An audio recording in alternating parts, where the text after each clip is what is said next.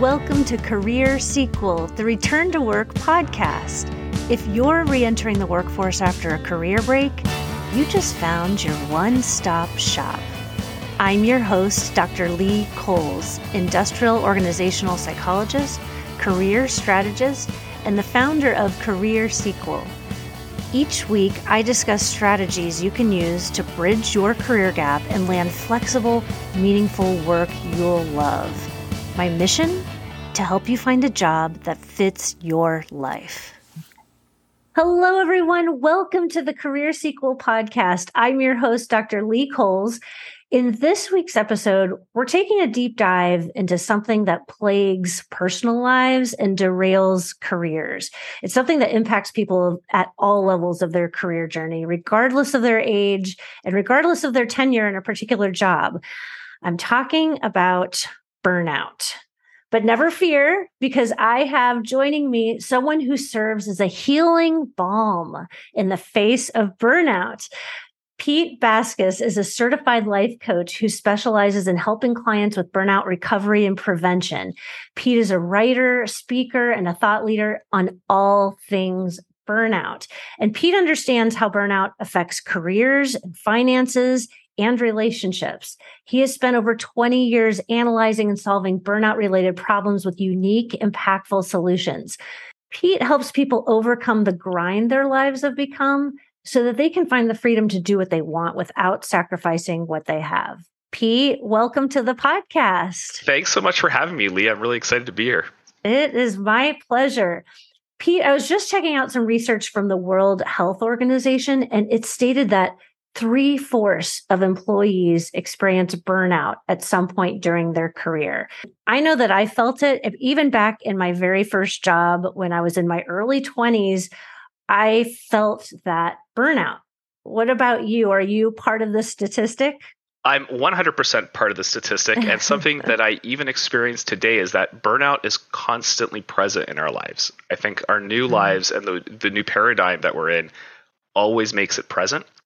So I experienced it multiple times, early, mid-time in my career, and as you layer in more responsibilities of your life, mm-hmm. which is why it's insidious and why it constantly shows up. Right. So tell me a little bit about your experience. Also, I want you to tell us what led you to decide to help others with their burnout. I found, um, for me, the biggest um, motivator was that we're not taught this growing up. We're taught, you know, I, I'm trained as an engineer, spent twenty years in the corporate world, felt that burnout. I was trained to solve problems. I was trained to read P and L's. I was trained to, you know, present huge budgets to management, but I was never pre- I was never trained on how to cope with the added stress and added pressure of our jobs, our lives, and everything else that comes at us. So that really upset me because mm-hmm. I felt I felt betrayed. I felt that the system was letting me down. Here I was being formed into a perfect employee, but I had zero resources available to me to help me through the stress and that anxiety. And that's what became my mission, to be that resource for people who are looking to improve themselves and to create that true work-life balance that we all hear about and very few of us live. Right. And before we even dive in too deeply into burnout, I'd love to hear your definition of burnout. What exactly is it and what causes it? So my definition of burnout is very, very simple because I like to just distill it down. Mm-hmm. And it's pretty much when you feel that you're doing more than you're getting back, mm. you know, and mm. there's a lot of different definitions of it across the board, but it really is that morning feeling of showing up where your life is an obligation versus you're living in intention. That makes sense. Does burnout, is burnout something that you all of a sudden are aware of, or is it something that creeps up on you? What I does it look that, like? Yeah, I, I've described a burnout cycle, and it does creep up on you. It starts, you always start from a very good place with great intentions and great mm-hmm. habits. And I think we all felt that way. We started something fresh, something new, feel really positive about it. And then as we go through the cycle, it's just like anything. It's like a relationship, like in being at a new job, you go through a honeymoon period. And then after the honeymoon period, and you start to become an expert at your craft, this is where I believe burnout first takes hold. Ooh, tell and us about that. Yes. So, for example, what I always say is that, you know, when you're starting a job first time out or starting a new part of your career or, like I said, a relationship, you're always feeling very um, optimistic. You have a lot of energy about it. You have a lot of hope. There's a lot of gratitude involved. Mm-hmm. Those are kind of the four major keys of avoiding burnout. I'm going to, it's the preamble here. Great. But as we progress into our careers and as we progress in, we start to become more familiar. When we're in that early stage of a job, we often feel that energy to prove ourselves, that energy to overdo, to push too far, to take on all responsibilities so that we can make it worth the employer's while, you know, to, to have hired us, to make it, make them look good. Right. But after a while, when we start to get the hang of it, you know, we start to find a routine. We start to find ways to become more efficient. And this is something I think as humans we do. We start to become more efficient in our job and we can do more in less time. Mm-hmm. Well, we're still burning ourselves at this rate from what we established at the beginning. So if we were working twelve-hour days at the beginning, after about a year or two years, you probably are getting all your work done and getting everything you need to get done in eight hours. But now you feel like you need to fill in those other four hours. Right. So you're not rewarding yourself for getting things done in a lesser period of time. You're still kind of pushing yourself to your upper limit. Correct. And then what you do is you like to fill that extra time with whatever's around. So that could be negativity. It could be office politics or drama. It could be starting to look at just what is it that you're getting out of your career or out of the position you're in. And I think that is where that's really where burnout, I think, gets its birth. Mm-hmm. And then it blows up after that. Okay. So what are some signs that you may be heading towards burnout? Oh, these are, these are telltale signs. They're classic. Okay. Demotivation is the first one. Right? Demotivated. That person who dreads going to work on a Monday morning, mm-hmm. that is a telltale symptom of burnout. Another one is isolation. This is one where as burnout really develops, people feel more and more acutely. They feel mm-hmm. isolated. They feel like they can't share their problem. They feel that they're alone. That's right. Another feeling. Um, the other one too is stressing a lot. So anxiety, overstressing, the inability to sleep because of worry. And, and that's kind of the created worry that that we have as well. So those are some of the symptoms. Um, some other symptoms, you know, I think particularly in men, crop up as anger, being short, being frustrated, um, and feeling defeated. And that's another big one. So when you start to feel that the daily grind is futile, that's really when you know that you're in burnout. So what are some of the thoughts that may be popping up into someone's head if they're feeling the daily grind is futile? I think a, a lot of it will revolve around um, resentment. Uh-huh. Like, I can't believe I have to do this. There's a lot of should statements when you're in burnout. Like, I should do this, but I don't want to. Mm-hmm. So you're weighing, I think a lot of the statements are weighing between what you feel you have to do versus what you feel you want to do. Right. And so much of our work right now has changed since the pandemic. More people are working remotely or have hybrid work. Does burnout look different when you're not in the office every day, when you're maybe working remotely? I think it looks different, but mm-hmm. I don't think it is different. I think that you can have the equal amount of burnout in the office as you have at home. It's just uh-huh. going to present differently. When you're at the office, you'll put on a good show. And I know this from my own experience. Yeah. You know, you'll be playing solitaire and you'll just move your computer so that no one can see what you're doing, but you're really not working. You're disengaged. Mm-hmm. At home, it could just be taking a nap. It could just be right. showing up to computer later. Um, you know, it, but I think the difference being at home and why it makes it a little bit more difficult is you're alone.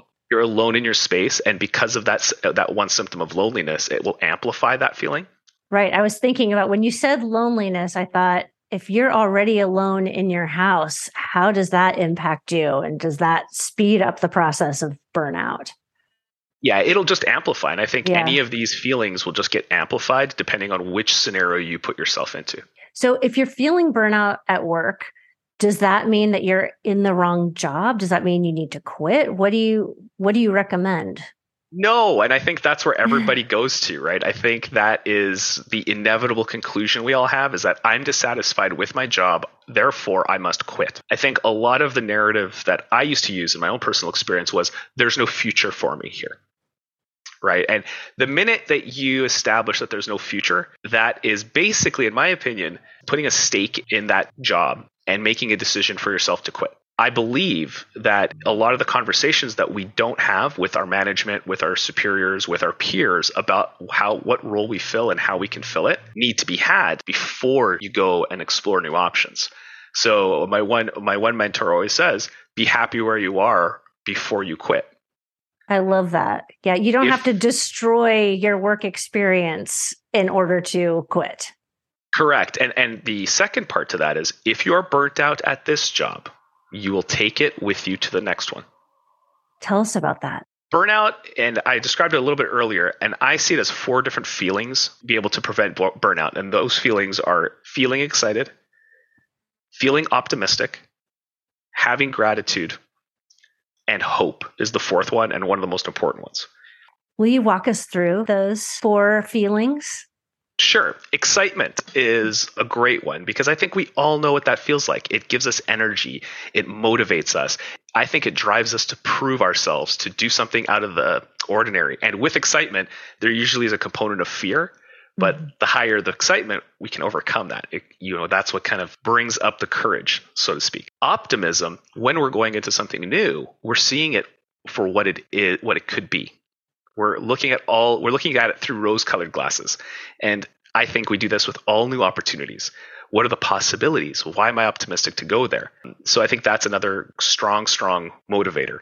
The third is gratitude. Why would you leave one job to go to another? It might be for more pay. It might be for a different role or to be appreciated. That suggests that you're probably just not feeling those things in the current role. And the last one of hope, in my opinion, is one of the most important, because hope is looking out into the future. If we don't feel like we have a future somewhere, we will move into despair, depression, burnout. That, that's how really burnout takes hold, because it truncates your future vision. Do you need all four of these feelings then to overcome burnout? I believe that you do. I do, and I believe that that's something that we practice. That is the two, those are the tools that we tap into to find satisfaction and to stave off burnout when we start to feel it come on. And it's interesting because just today, I'm coming out of my own mini burnout cycle.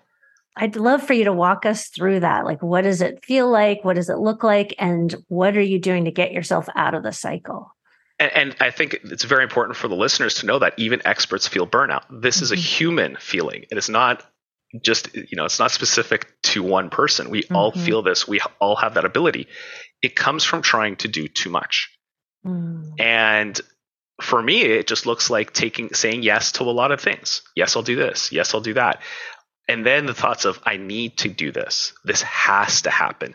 I created for myself a sense of urgency that wasn't really there. Mm-hmm. And I'm sure every listener who's in the corporate world understands the feeling of false sense of urgency. Right. And not even just the corporate world. I'm thinking all different types of work. You can you can make yourself frantic by signing up for many different projects or setting a bunch of goals or overcommitting to other people. Yeah, I'm going to tell you the one that I did sign up for that um, really creates a false sense of urgency is the P T A. I'm just saying. Uh, I think a lot of my listeners have, have been in that, been in the P T A. I know I've been there as well. And yeah, there's a lot going on there. There's a lot of need there. And if you're willing to take on a lot of responsibility, you will get it. That's right. And so yeah. It's one of those things where for me, I was in a season where I was, you know, we're in October right now. There's a lot of things going on between yeah. work, personal life, kids. And by not creating those boundaries, I was starting to get resentful. And that's how I I noticed it, because I can look for the symptoms now. It starts with fatigue for okay. me. It started with, you know, then I got sick.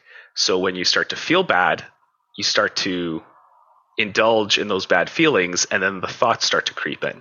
The thoughts of, I don't want to go do this. I can't believe I committed to that. This is a waste of my time. All of those thoughts. And the tools that I use and that I teach, I use on a daily basis. And that's what, you know, that's how I get myself out of burnout in a, in days, hours, or even short amount of weeks. And it doesn't take hold and make decisions that impact me years down the road. Mm-hmm.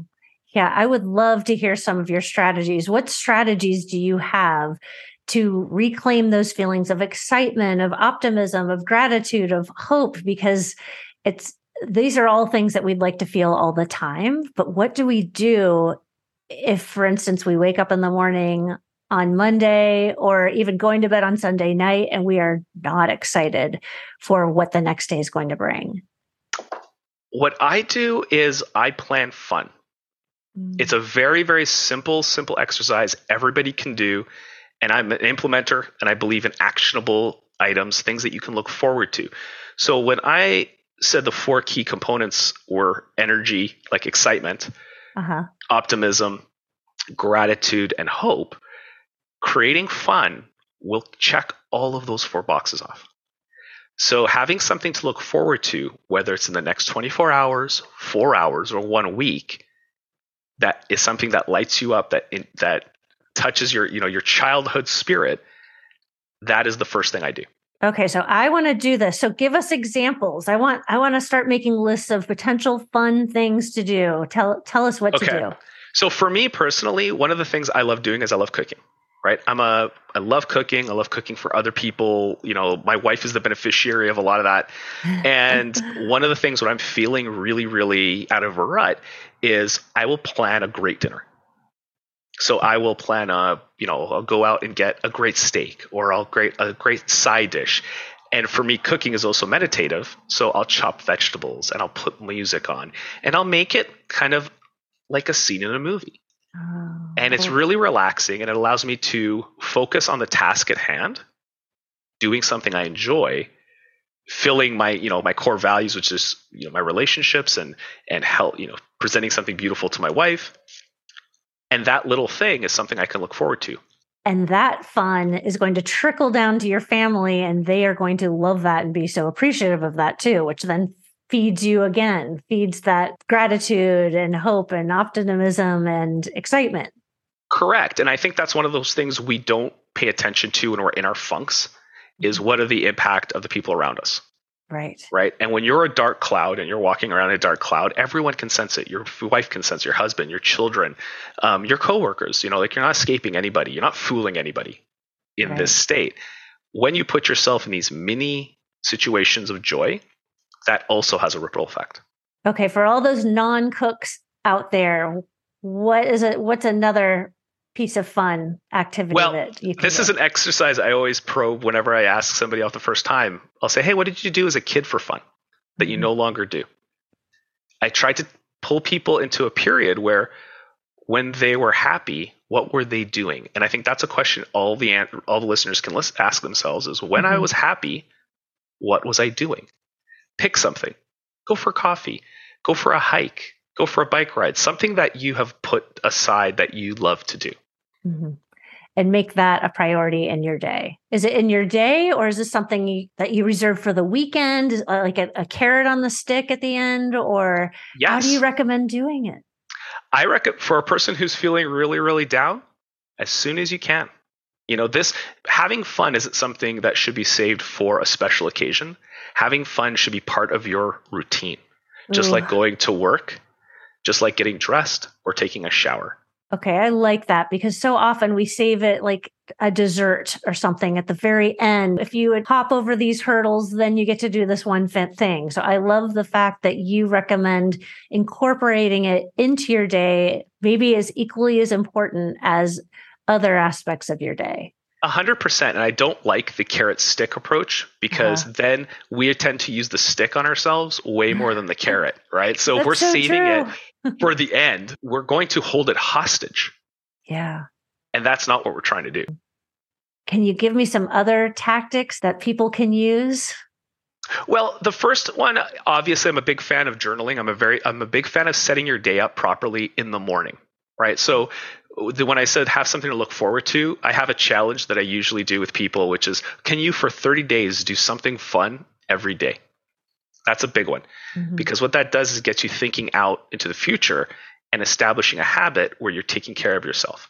But that self-care also starts in the morning, in my opinion, with intentionality. So I think I started off by saying bur- burnout is essentially the imbalance of obligation to intention. When we start off the morning saying what we're going to do, by intentionally choosing to do it, we will feel empowered and we'll feel less like a victim and more into ourself. And I think that brings the natural energy and excitement to your day. Right. And it takes away that feeling of helplessness. If you are starting your day doing something that you want to do, not something that you feel like you have to do, then that is going to feed yourself in a way that makes you feel more in control. Yeah, because nobody likes to be told what to do. I found this out after I got married. We all like to choose our that's, path, right? That's true. That's why, have you, have you seen those choose your own adventure books? And now that there are shows on Netflix, it's why they're so popular. We love to choose our adventure. I had a whole stack of those books growing up. And now we get to live that, right? That's right. Exactly. Yeah. And as an adult, we have that prerogative. So that's where I, I would always recommend, you know, choosing to do the things that you want to do and framing it in a way that you're the hero in your story and not the victim in it. You're the hero in your story and not the victim. Embracing excitement and energy, optimism, gratitude, and hope. Pete, if you could offer one piece of advice to our listeners who are dealing with burnout, what would that be? I think when you're in that very, very low state, it's so easy to indulge. It's so easy to just push away the outside world. The very, the one piece of advice I'd offer is just reach out, ask for some help. Everybody's there to support you. And, you know, I think that's where, again, I got into trouble when I didn't ask for help, and many of my peers have as well. So that's the one piece of advice I would I would offer everybody. And I know someone who can help. His name is Pete Baskis. He's right here. Yeah. So I, I do have for all your listeners, if they go to my website at w w w dot pete baskis dot com, there is a burnout quiz. I believe the first way to solve a problem is to be aware of it. So if you're on the fence or you're not sure, take this quiz. I guarantee it'll, in two minutes, you'll have your answer. So if you're feeling like you may be at risk for burnout, maybe you're in it, go to Pete's website, take the burnout quiz. Pete, do you work with people one-on-one? How can they work with you? Yeah, I work with people one-on-one, and I have basically an intro program and a three-month longer program, but I like to cater things to the individual because no situation's the same. Everyone is unique. And so just hop on, we'll have a consult and see if it's the right fit. Fantastic. Pete, thank you so much for coming on and for talking about burnout and for offering strategies about burnout. I know that this has been hugely helpful. In fact, right now, I just want to make a list of fun things that I can do and also not use them as the carrot on the stick, which is usually what I do. I love the idea of just incorporating it into your day. So thank you, Pete. Thank you so much, Lee. It was a pleasure being on your show and talking to you. For everybody out there, please take good care and know that we're cheering you on. Hey, if you're going back to work after a career break, I have a gift to help you get started. It's my free guide, four simple steps you can take today to re-enter the workplace. I love it because it helps you get the ball rolling in a simple, easy, manageable way. Just go to my website, career sequel dot com, and click on the red box that says, get the four simple steps now. That's career sequel dot com, get the four simple steps now. See you there.